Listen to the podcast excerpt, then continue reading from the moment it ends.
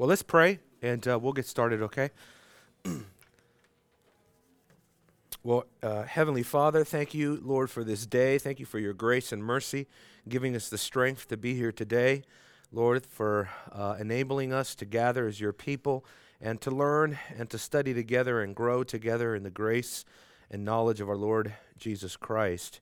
We pray, Father, as we continue to go through this subject that we've been tackling here in Sunday school, the subject of Islam, uh, that you would give us, um, Lord, minds to apprehend the information, to be able to digest this and to be able to divulge it to our Muslim neighbor if we have the opportunity to do that. Lord, we pray that you would give us the wisdom uh, and the knowledge and the strength and the zeal and the compassion to share with Muslims uh, the wonderful truth of Jesus Christ. And so, Father, guide our discussion now and lead us in Jesus' name. Amen. Amen. Well, I did bring some show and tell, just a couple quick little books here. Um, uh, uh, the reason I chose these is because they're all sort of specific uh, to certain areas. Erwin Lutzer, his book, The Cross in the Shadow of the Crescent. Uh, what this book is going to do is um, it's going to give you, uh, yeah, the historical foundations of Islam. It's going to tackle th- the theology of Islam uh, and the, the, the, crucial doctrines of Islam. But I, why I like this by Lutzer is because um, he gets into some of the modern or contemporary issues that we're facing so that you'll be kind of conversant with some of the, the, the, organizations that are prevalent in America right now, like the MSA or CAIR, you know, and other, uh, uh, other uh, uh, groups that are, you know, Muslim Brotherhood funded type groups and things like that that are in our culture, in our society right now. And so he tackles a lot of that. Kind of helps you to really understand the Muslim mind. That's what I that's what I like about this book. Helps you to understand where they're coming from.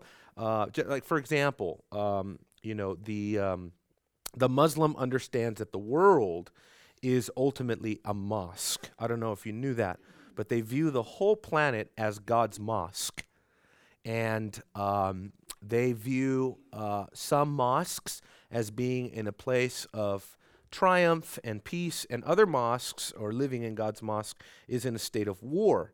And uh, so America would be that part of God's mosque that is in a state of war. That's the way they view uh, Islam and you know their Islamic life.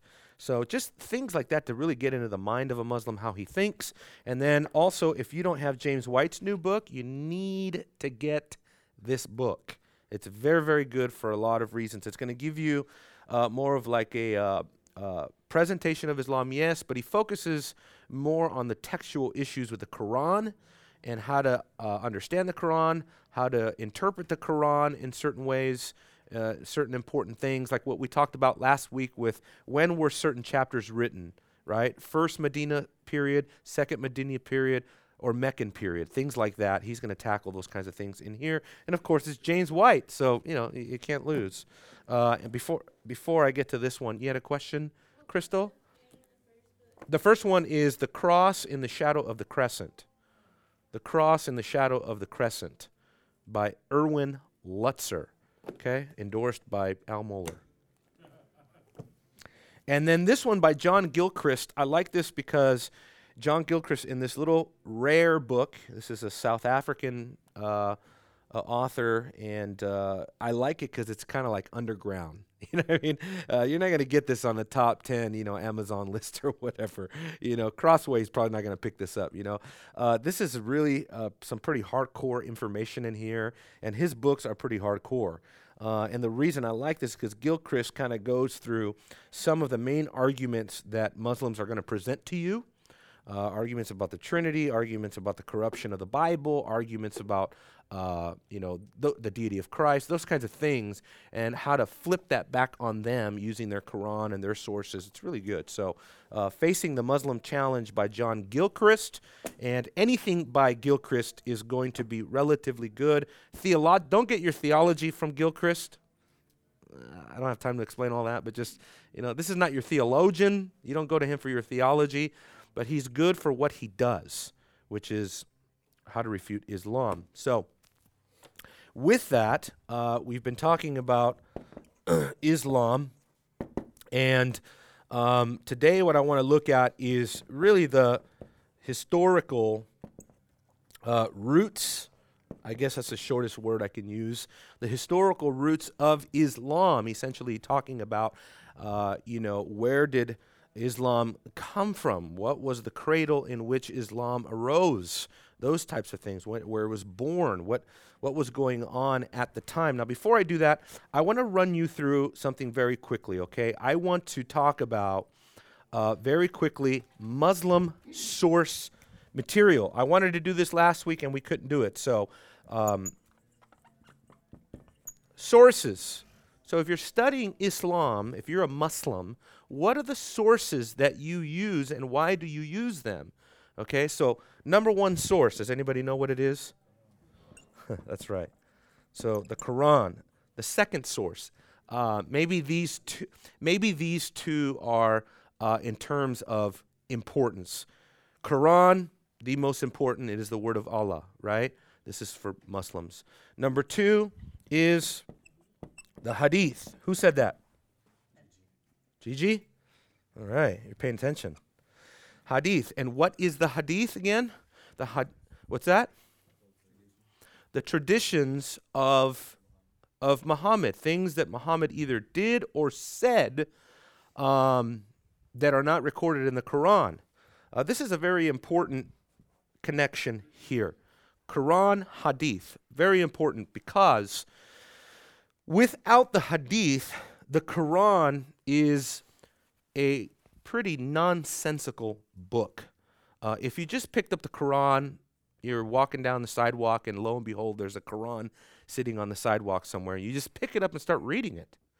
Well, it is not in any fashion uh, uh, similar to the Bible. You know, you can read the Bible, you pick up the Bible, you're walking down the street, never heard of a Bible, you pick it up, and look, where does it begin? At the beginning. well, that is not how the Quran begins.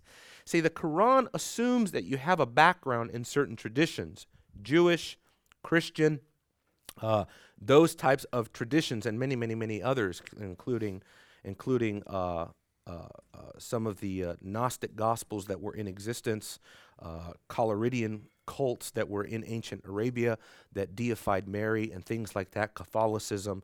They assume that you have sort of a background in those types of things, as well as what we're going to talk about today with pre Islamic Arabia and what was going on there in Mecca. Okay? But uh, these are really interrelated. Uh, if you talk to a Muslim and you say, Are you familiar with Hadith? How many of you have done that and had a Muslim say, I, am only Quran. I, I only care about the Quran. Have you had that? You've never had that? I've had that happen to me countless times where I ask it, you know, what do you think of the Hadith?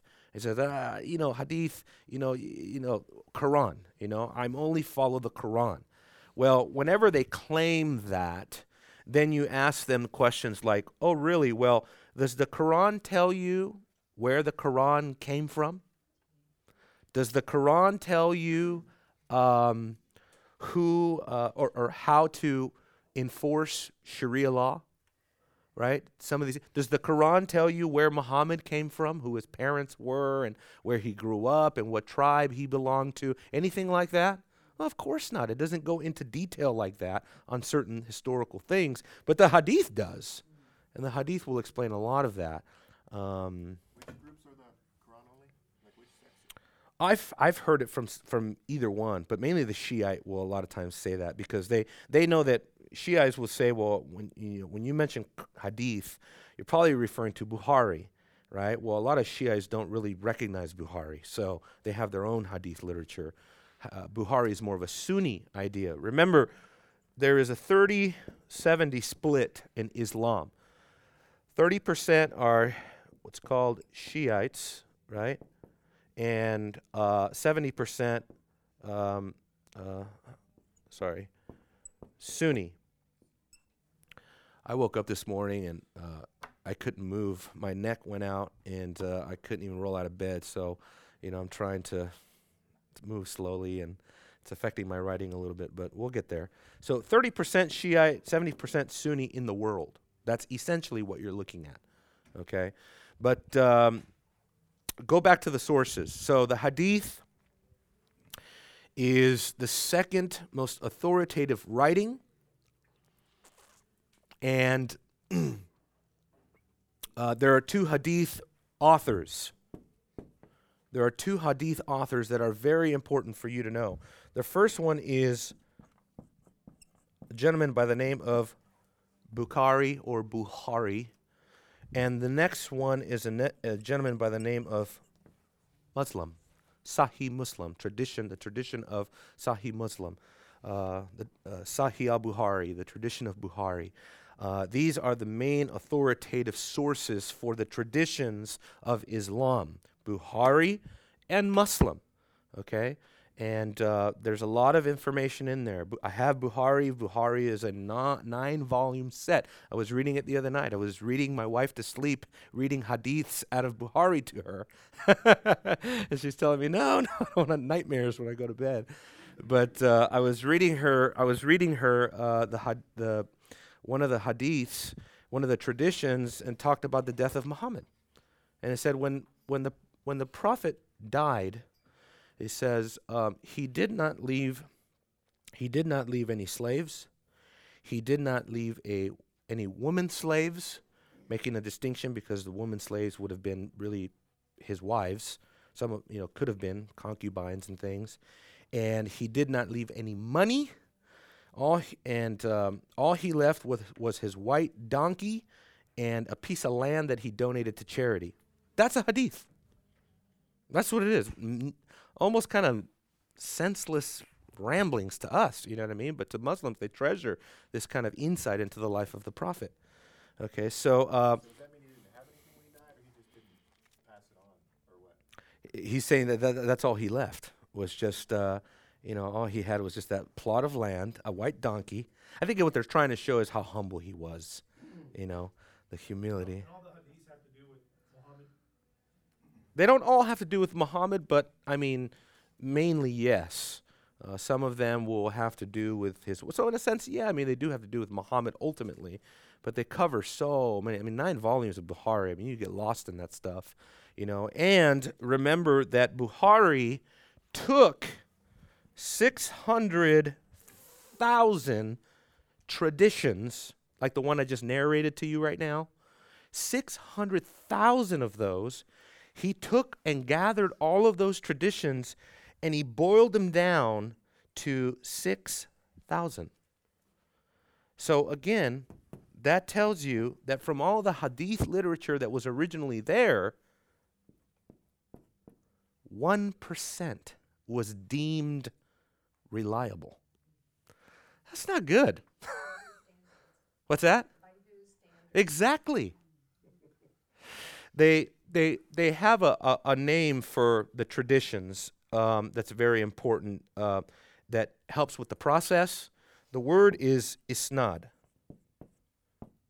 Isnad. And isnad, the Arabic word for chain. So what they're saying is, depending on how reliable the isnad is, the chain of tr- of transmission, the chain of tradition, that would affect whether or not it, it was considered to be a reliable hadith. So they have all these factors involved. Okay, doesn't matter. Take your have your hadith. It doesn't really matter. Anybody want to leave this up here? Anybody need this? Let me know if I erase something that you're trying to jot down for those of you that are for those of you that don't have photographic memories and you're taking notes. Um, because uh, I know it's it can be a lot of information. But uh, okay, so fine, have your hadith. That's fine, um, because we can use the hadith against the Quran, because there are many things that are written in the hadith that are not good for the Quran.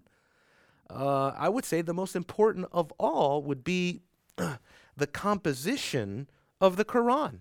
If we go to the Hadith literature, it tells us the process by which the Quran came to be compiled and the evidence and the statements that are made there are not good.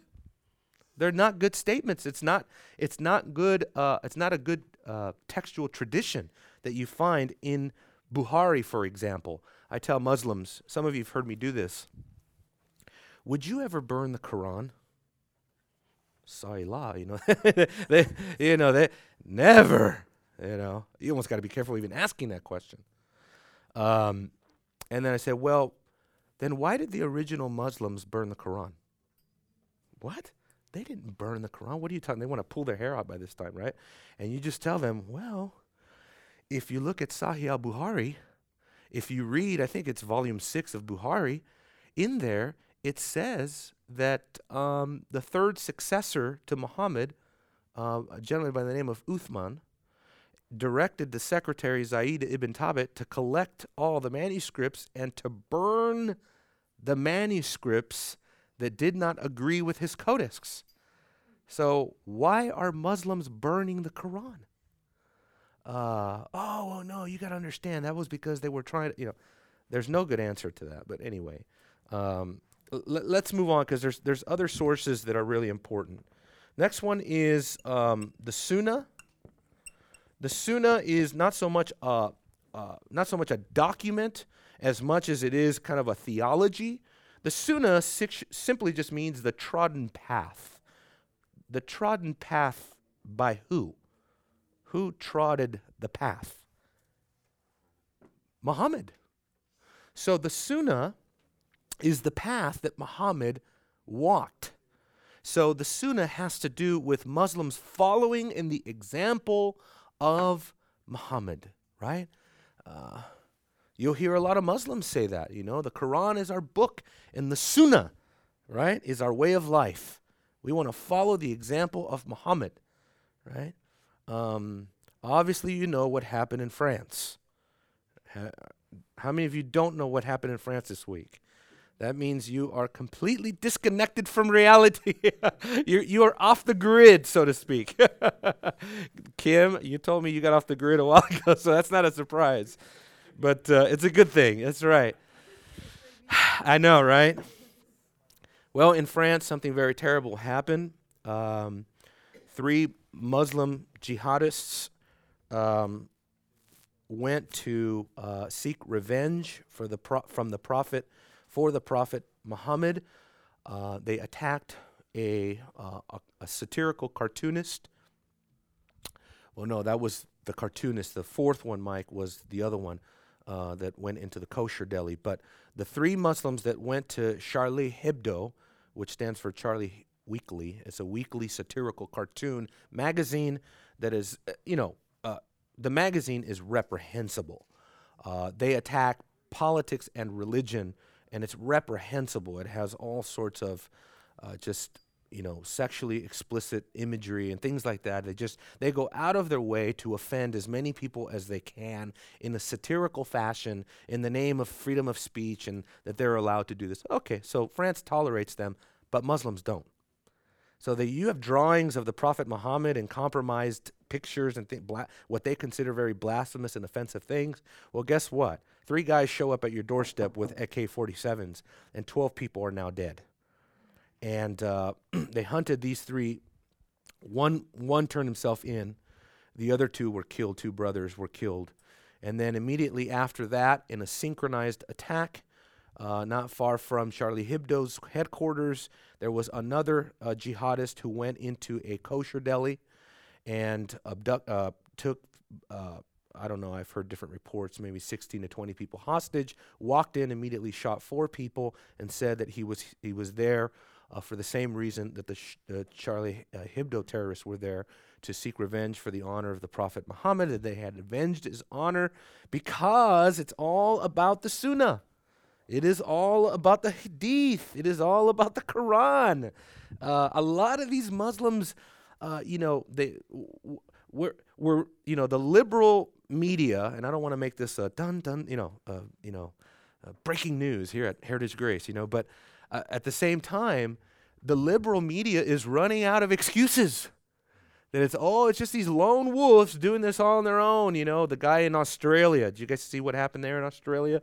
Um, they the the media got the script perfectly you know consistent every time you know. He was a self-appointed cleric. Anything to paint him in a light that he is just kind of out on his own on the fringe he's just a wacko that did something on his own.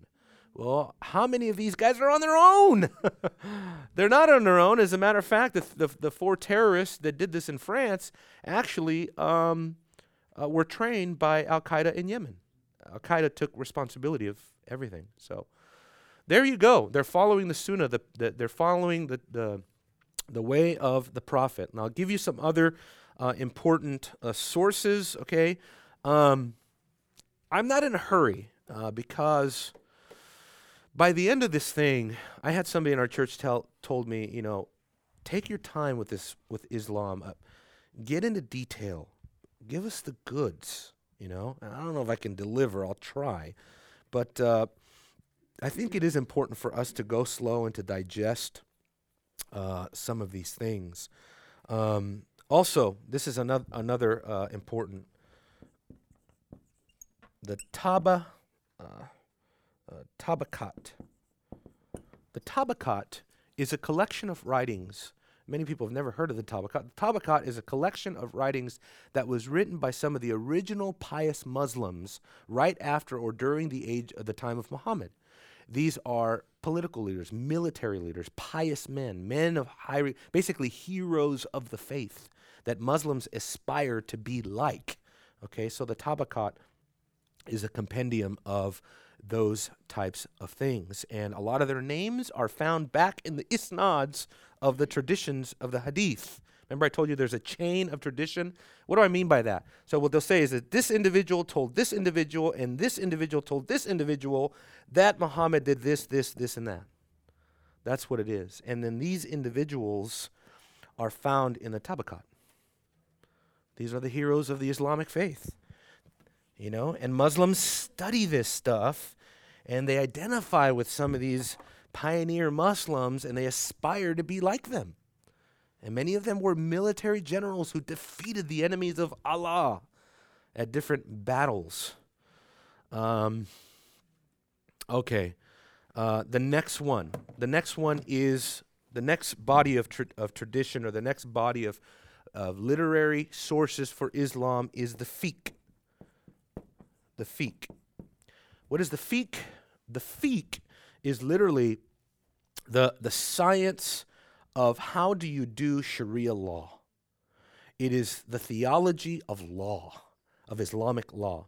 It is bringing together the whole body of Islamic law as Sharia, and then there's different schools of thoughts on different schools of thought on how do you do Sharia. Many of them contradict each other. Many of them end up in you know wild uh, controversies and what do you call it? Um, uh, all of these sorts of divisions among Muslims that they have their their version of Sharia and others have you know uh, different uh, sects within that. Uh, the the the majority view is the Hanafi. The Hanafi movement, and all of these are representative of individual scholars in Islam. The Hanafi uh, school is the majority among Muslims, and then you have other ones. You have Maliki, uh, uh, Hanbali, and Shafi. Those are kind of the, the, the majority schools, and you can look it up. Uh, if just just write down in your notes or just make a mental note, you know, uh, fiqh. Just put down fiqh and the major schools of of thought, and you'll get all the information that you want. Remember, you can go to uh, answering dash islam.org and you can get uh, exhaustive information on Islam. You know what's so wonderful about this is that when you're studying Islam, um, you can use their index. They have an index on their website, and you can scroll through. It's an A to Z index, and you can. Let's say you're looking up the. You want to know about the fiqh. Well, you can go to the letter F, scroll down to fiqh, click on it, and an article will probably pop up defining it, giving you more information on it, et cetera, et cetera, et cetera. Um, don't want to get too caught up on that. Next, yes, sir. Is, is there a, a book or maybe two volumes or something that's going to have the Quran, the Hadith, and the Sunnah, like a, a boiled down crystallization of all of these sources, or at least No, Hadith and the Sunnah? There's not? no, no. These these stand alone. Uh, the Hadith, Bukhari, Muslim, even these even these just within the Hadith, these stand by themselves. You know, they're their own individual. just let me know if you need it. If you need to uh, uh, need me to write, uh, you know, put something back up there for you. The next one is the Sirah. Sirah or Sirat. Uh, Sirah would be uh, singular, Sirat would be plural. And the Sirah is very important because the Sirah has to do with the biography of Muhammad. So this is what we're talking about now a biography, a biographical sketch by uh, a, a given Muslim scholar, and there are some very important ones. This is uh, the first one would be by, uh, oops, my little. thing. Ibn. So whenever you see Ibn, that just means son of, right? That's that's their little abbrevi- abbreviation. So Ibn, and then the main one is Ibn Ishaq. Ibn Ishaq. These are the names you have to remember, and then Ibn Hisham. Ibn Hisham. So Ibn Ishaq is known to have compiled the first sirah of Muhammad, the first biography of Muhammad. The problem is is that we no longer have the document, we no longer have the writing, the book, the sirah of Ibn Ishaq. What we have now is a redaction written by Ibn Hisham. Okay, you're talking here. Uh, uh, you're talking here. Oh, late, late eighth century. Okay, so in the high sevens, right? That's where. That's kind of where where we're at now. And so these guys put together uh, uh, many many centuries ago a biography detailing the life of Muhammad. This is very important to Muslims, and uh, the Sirat sort of pulls from the Hadith literature. It pulls from other sources to fill out its information on uh, on the life of Muhammad. Okay, uh, and this is what uh, this is what Muslims love to read and to study. At least those that are devout, they read the Sirah, they read the Sunnah, they read the they live out the Sunnah, they read the Hadith, they read all these uh, the Tabakat, the Tabakat. You know the uh, the old generals that inspire them to, especially for the jihadists. The jihadists are very serious about this. This is not, you know, your typical Muslim that you meet on the streets really is not going to, you know, they're really not going to dive into these sources. But those that are very serious about Islam, they are. Um, I told you about the uh, the university the university university in Cairo, um, uh, uh, Al uh, Al Azhar. Al Azhar is the biggest school, biggest university on earth. Uh, I think it has something like 170,000 Muslim students. Well, many of those guys are very smart. They have PhDs. They're getting PhD in in Islamic law. They're you know they're very smart people, and they study all these sources. And many of them are terrorists. Um, remember when the World Trade Center was bombed the first time? Remember Wh- wh- what, what year was that? Under Clinton in the '90s, it was bombed from underneath, and there was smoke coming out. Uh, some of you guys too young to remember or remember all that, but um, that was done by a professor of El Azhar. He was te- he is a professor teaching Islamic law at Al Azhar. These are not dumb people, right? And what does the media want us to believe? Oh, these are just fringe lunatic people that don't know what they're talking about, you know, been smoking too much hashish or something. when in reality, they're brilliant people that are, that are doing this. Okay, let's go to the next source. So, can I Yes, sir. a pretty general question? Yep. So, wh- who would you say, who is the most consistent Muslim as far, as far as like following the sources? Would it be like the jihadists, or would it be like a more? Yeah, I think so. I think it's going to be the Wahhabis and the Salafis. You know, the Wahhabis and the Salafis are those sects that interpret all of this literature the most literally and the most consistently, and they have a very comprehensive worldview. Um, so yeah, sadly, you know. more likely for violence and Oh yes. of all that? Oh yes. Absolutely. Yeah, yeah. I mean, is there any justification for even allegorically interpreting the text? Allegorically. Yeah, just kind of Well, Yeah. in a spiritual sense. The majority of Muslims don't like that. Um, that's actually a, a sect of Islam that would interpret the Quran more uh, on a spiritual level. Um, the Sufis, it's called Sufism, more of a mystical sect of Islam. Uh, they are rejected by the majority of Muslims. Sunnis and Shiites do not appreciate Sufism. Yeah, because they don't take a lot of these things literal. That's right. So um, the next one is the tafsir. What is the tafsir? The tafsir are the commentaries, the ancient commentaries, the ancient commentaries that was that that were written on the text of the Quran. Okay, and there are some very important people that wrote uh, the tafsirs. The first one would be probably may, maybe the most uh, famous tafsir is one by a gentleman by the name of Al Tabari. Al Tabari. Al Tabari is a 10th century scholar that that wrote uh, extensively, voluminously on the Quranic text. So if they have questions about the Quran and what it's teaching in a text, maybe there's a question about a certain verse, a certain chapter, just like we kind of would go, you know, we go to our you know study Bibles, we go to the ESV study Bible, we go to the John MacArthur study Bible, we go to a commentary to, to get a scholarly opinion on the text, right? So to the Muslims, they go to, to Al Tabari to get a scholarly opinion that goes all the way back to the 10th century. That's really old, right? And then the other one, very, is uh, a gentleman by the name of Ibn Kathir. Ibn Kathir. So this is 10th century, right? This is 13th century. So these are the biggest these are the biggest names in terms of the tafsir. Al-Tabari, Ibn Kathir. Okay. Your question? Yeah, just real quick maybe. Um, what do you make out of the fact that, like James White points out, the fact that none of the commentaries ever commented on the, the, the few eyes that talk about Jesus not really being crucified?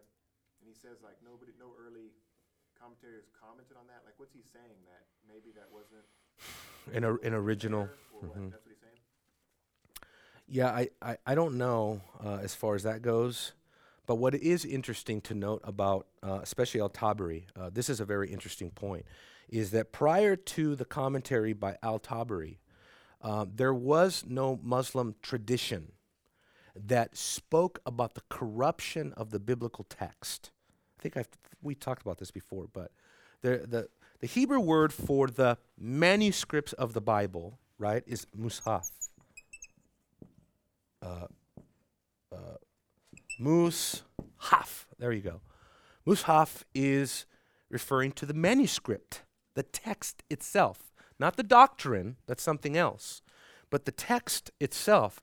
Well, prior to Al Tabari in the 10th century, Muslims were not attacking the Mus'haf of the Bible. They don't they don't attack the textual tradition of the Bible. What they attack is what the what the Muslim or what the uh, uh, the people of the book, the Jews and the Christians, supposedly have done with the text of the Bible. Uh, misinterpreted, they became misguided. So that's interesting. That it's not until after Al Tabari that uh, the claims of biblical corruption become to you know start to surface in Islamic tradition, right? And now you have all these Muslims, right, telling you, "Oh, Bible's corrupt. Bible's corrupt." Right? It was corrupted, right? And they even try to adopt liberal type thinking. So you have a guy like uh, Shabir Ally. Oh, and guess who his favorite liberal is? Bart Ehrman. He wants to. Bart Ehrman made it into my sermon today, so you'll hear a little bit about him. But uh, Bart Ehrman, you know what I mean? Why? Because he was. He's a textual critic that went apostate, who now spends his time uh, uh, just undermining and trying to attack the tenacity of Scripture. And so they feel like, oh, perfect. You know, we have one of their own. This guy was an inside guy, and now he's attacking the Scriptures. And so Bart Ehrman says, you know, is one of the favorite lines of Muslims now. But uh, prior to El Tabari, there wasn't there wasn't any uh, textual uh, any any problems with the texts of either the Tanakh, the Old Testament, or the Injil, the New Testament, for Muslims. Um, okay, last one, last one, and then we'll see where we go from here. Everybody got all that? Any questions, comments, statements? Um, uh, maybe the last source that you need to know about is the Tarikh. Uh, the Tarikh. The Tarikh is the histories of Islam. The histories of Islam. These are compilations by Muslims who uh, who take parts of the Sirah, parts of the Hadith, and the life of Muhammad, and they compile a history of Islam. Because you have to understand, for Muslims, remember I told you this last time, we have uh, BC, right, and we have AD, right. Uh, unless you're liberal, then you have CE. Anybody knows what CE means? If you re- comment. What is that? You know what I mean? Give me a break. Yeah, era of who? You know what I mean? Anyway, huh? yeah, the last days. Eschatology, common, common eschatology. okay. For Muslims, they have they have BH and a AH. Remember, I told you this last time? The H stands for the Hijra. The Hijra. The Hijra is the moment Muslims believe was the founding moment of Islam. This is when Islam started. You ask a Muslim, when did, when did Islam start? Hijra. The Hijra is the flight in the night of the Meccan desert, where m- Muslims from Mecca and Muslims from Medina met in the wil- it met in the desert in victory and triumph over their nomadic enemies, and they founded the religion at this time. 622 AD. Yes, sir. This is the histories of Islam, the histories of Islamic uh, civilization. Yeah. Yeah, that's right. Why'd you call it the flight? Is that what you said? Flight. The heat the Arabic word is flight. This is the flight in the night. This is Muslims flying to that's the way they look at it, you know, into the Arabian desert to meet up with other Muslims from Mecca and Medina and therefore that is when Islam begins. 622? Would that be BC or AD. Yeah. AD. Yeah, remember um How would they title that in the age and the BH? Zero. Not. Remember, Muhammad was born in 570. He died in 632 uh, AD. Okay? This is the life of Muhammad. Six centuries after Christ. Six centuries after Christ, and they want to tell us that they, that they know our Bible better than we do. Six centuries after Christ, and they want to tell us that they know about our textual transmission and our, te- our textual tradition better than the apostolic fathers and the church fathers and Augustine, the Council of Constantinople, and everything else. They want to tell us that they know better about our textual transmission than we do. It's preposterous, you guys. Um, I've been studying Islam now for uh, as, almost as long as I've been a Christian. And I can honestly tell you that Islam is an absurd religion. You want to dub that out of the tape, you know, but uh, it is an absurd religion based on absurdities of the most absurd kind. it's true. Let's get into some of that, huh? Let's get into that. Let's get into some of that. I'll leave the date up there so you so it etches in your mind. So you always know. It's always good to have a timetable in your mind so that when you're talking to Muslims, you know where in history you're at. You know when you're in that conversation. Yes, Patrick. What's so absurd is, you know, they, I mean, they're taught that they should have multiple wives, and yet, from the beginning, but depending what actuality of your gender, we're supposed to have one spouse. They have multiple spouses. That's right. The Quran teaches that Muslim men are allowed four wives. Muhammad received a very convenient revelation from Allah saying that he is allowed to have as many wives as he'd like. But the rest of but the rest of you can only have four. Yes. And then he even stole his nephew's wife at some point. So, uh, you know, you look at the similarities between Joseph Smith and Muhammad or Mormonism and Islam, it's very strange. Same demonic doctrine, uh, same demonic lies. Golden tablets, all religions are astray. An angel appears to a prophet, a prophetic man. He is given the right to have multiple wives, right? He's going to inherit great wealth and he's going to be a great, you know, uh, he's going to have great power and influence over people. It's all the same. It's exactly what the devil did when Jesus was here. I can show you the kingdoms of the world if you bow down and worship me. Right? Well, these men worshiped Satan in a sense, uh, but Jesus did not because he's the Son of God. Amen. So, okay, let's get into something that's really important here for under, understanding Islam, and that is.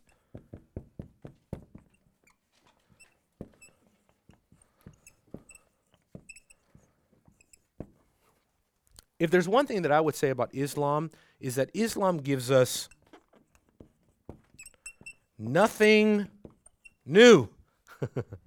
There's nothing new in Islam. Much of what you find in the religion of peace right now goes back to some correspondence to pre Islamic Arabia and pre Islamic times. In pre Islamic Arabia, you had Mecca, very important now. Mecca as the center of civilization in the Arabian desert. As a matter of fact, Mecca was the center point of all uh, uh, desert trade and commerce. Everything ran to Mecca.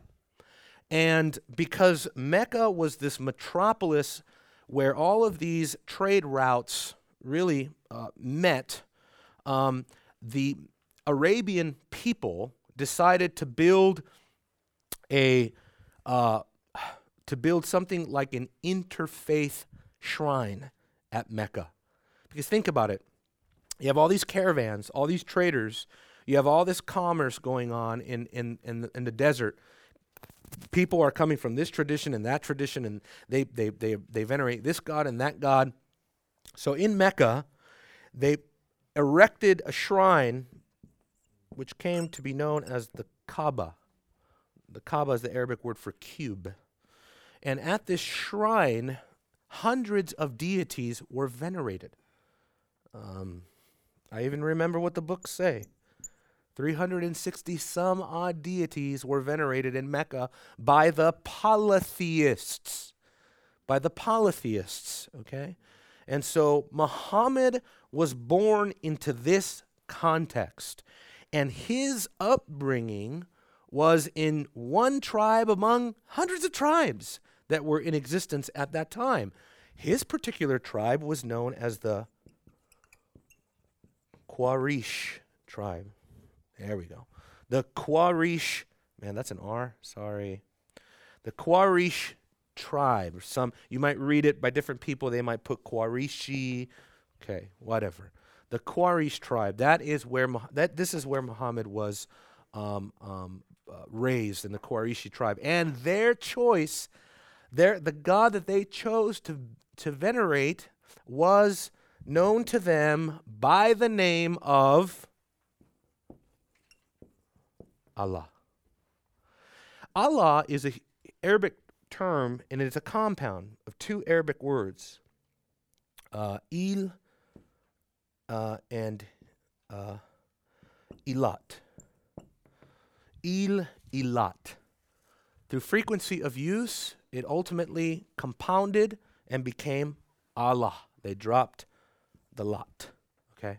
But il ilat is the most primitive findings that you find. Encyclopedia Britannica, Encyclopedia of Islam, the Encyclopedia of Biblical, Theological, and Ecclesiastical Literature, all of them attest to this fact that there was found inscriptions way prior to Muhammad being on the scene of Il Ilat, and that through use it became the compound Allah. Um, this is what they used to venerate. This is what they. So he was born into this pagan culture, Muhammad was, and uh, way back in the year. Um, but let me try to get this um, way back in the early uh, seventh century. So you're talking about.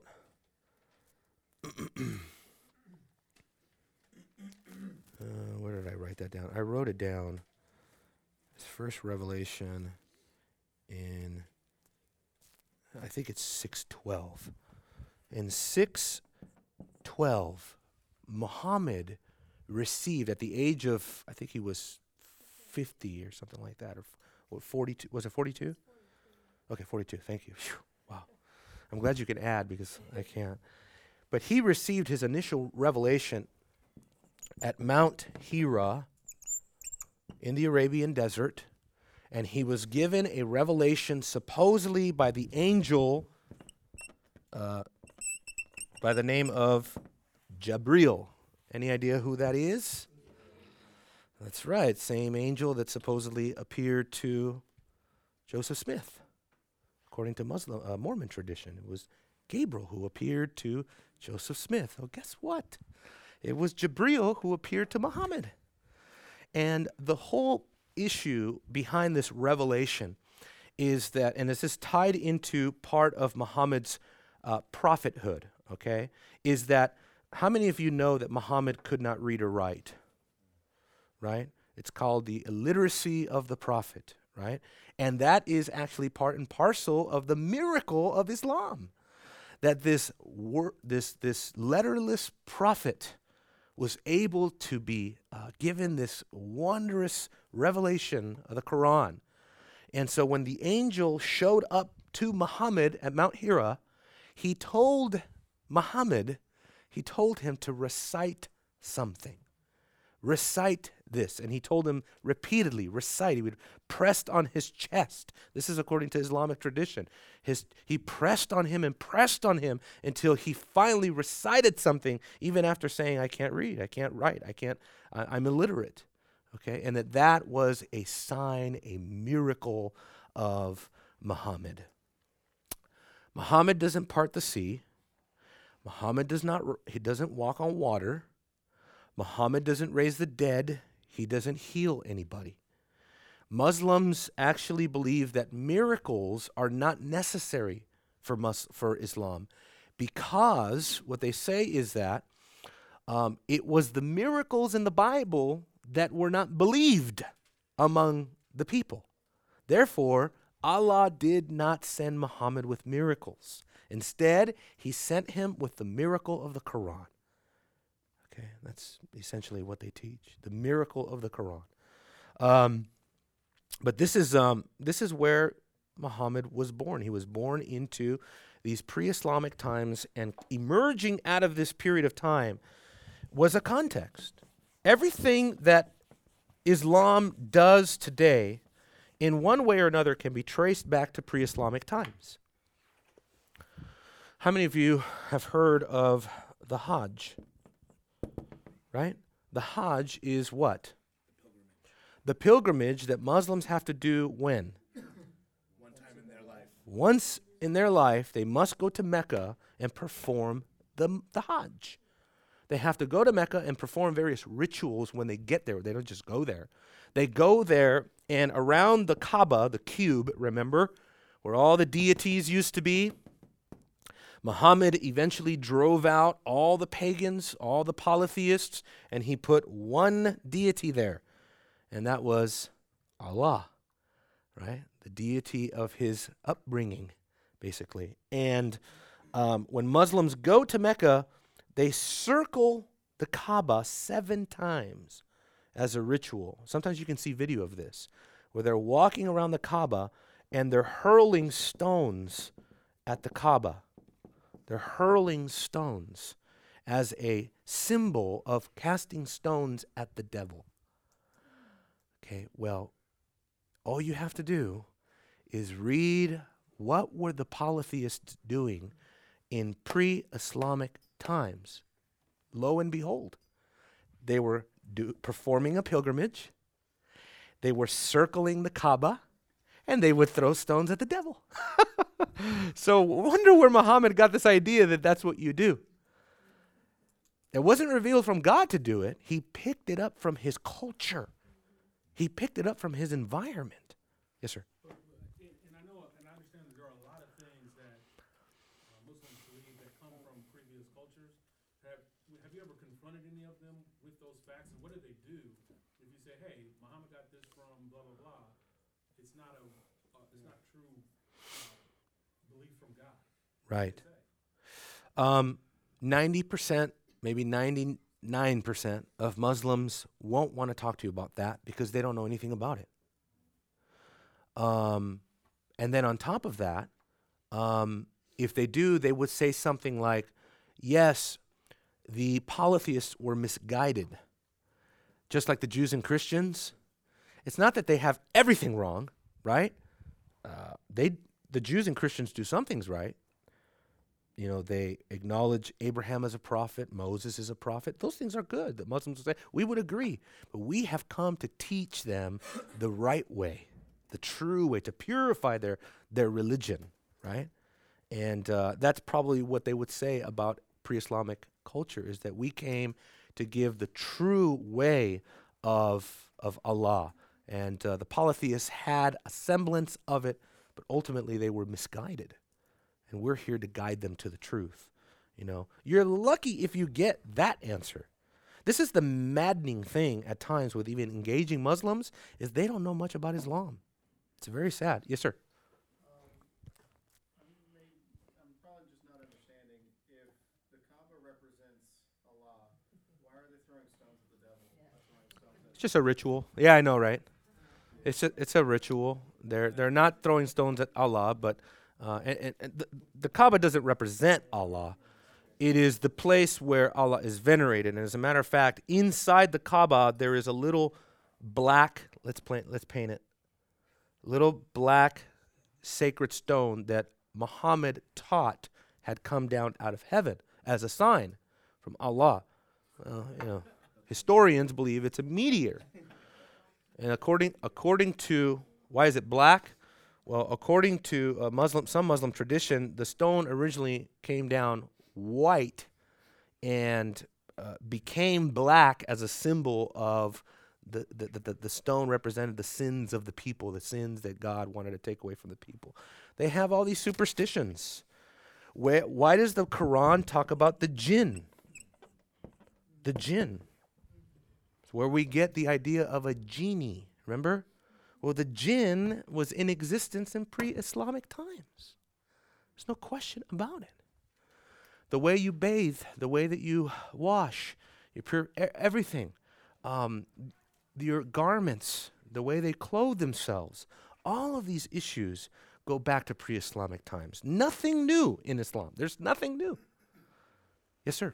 So it's fair to say that Islam is a syncretistic religion. Oh boy. I, I don't think it's fair to say that. I think it's accurate to say that. That's what it is. That's not what Muslims want to hear. you know, that is what it is. So, um, last question, Crystal, because I'm already out of time. See how fast the time goes? I mean,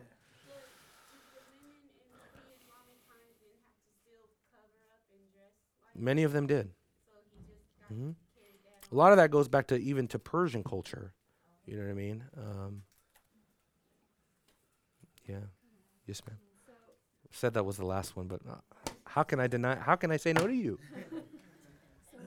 What do they do with creation, and do they have a problem with Islam not, not existing prior to, um, Muhammad? no, no, no, prior to that flight when you were talking about Egypt? Yeah, the Hijra. Do they have a, um, do they have a problem with it not existing before that? Okay, so uh, so Amanda asked a very important question. Do Muslims have a problem not existing prior to the Hijra? No, they don't. Matter of fact, they believe that Adam was a Muslim, Abraham was a Muslim. Matter of fact, they believe that it was Adam who originally built the Kaaba, and that throughout the history of humanity, the Kaaba has suffered uh, under the hands of man. It has been destroyed several times and rebuilt several times. Um, so, no, they would say that Abraham was a Muslim. So, what's that? But they don't have any kind of record? Of course not. No, they try to force their way in there. You know what I mean? And uh, they try to say they try to ground themselves in the Abrahamic tradition by saying that they're descendants of Ishmael. and that in some Muslim literature it was actually Ishmael who was sacrificed, uh, uh, who was going to be sacrificed, not Isaac. So it's a rewriting. It's a complete. Um, what's that word I'm looking for? It's a total revision of history, revisionist approach to history. And uh, this is what I'm saying. It's just maddening when you just start getting like, why do they believe any of this? You know. And um, I would I would submit to you folks that Islam has more to do with culture than it does with scholarship, historical investigation, theology. It's everything to do with culture. And uh, that's why Muslims feel obligated to believe what they believe. God bless you. Let's go worship.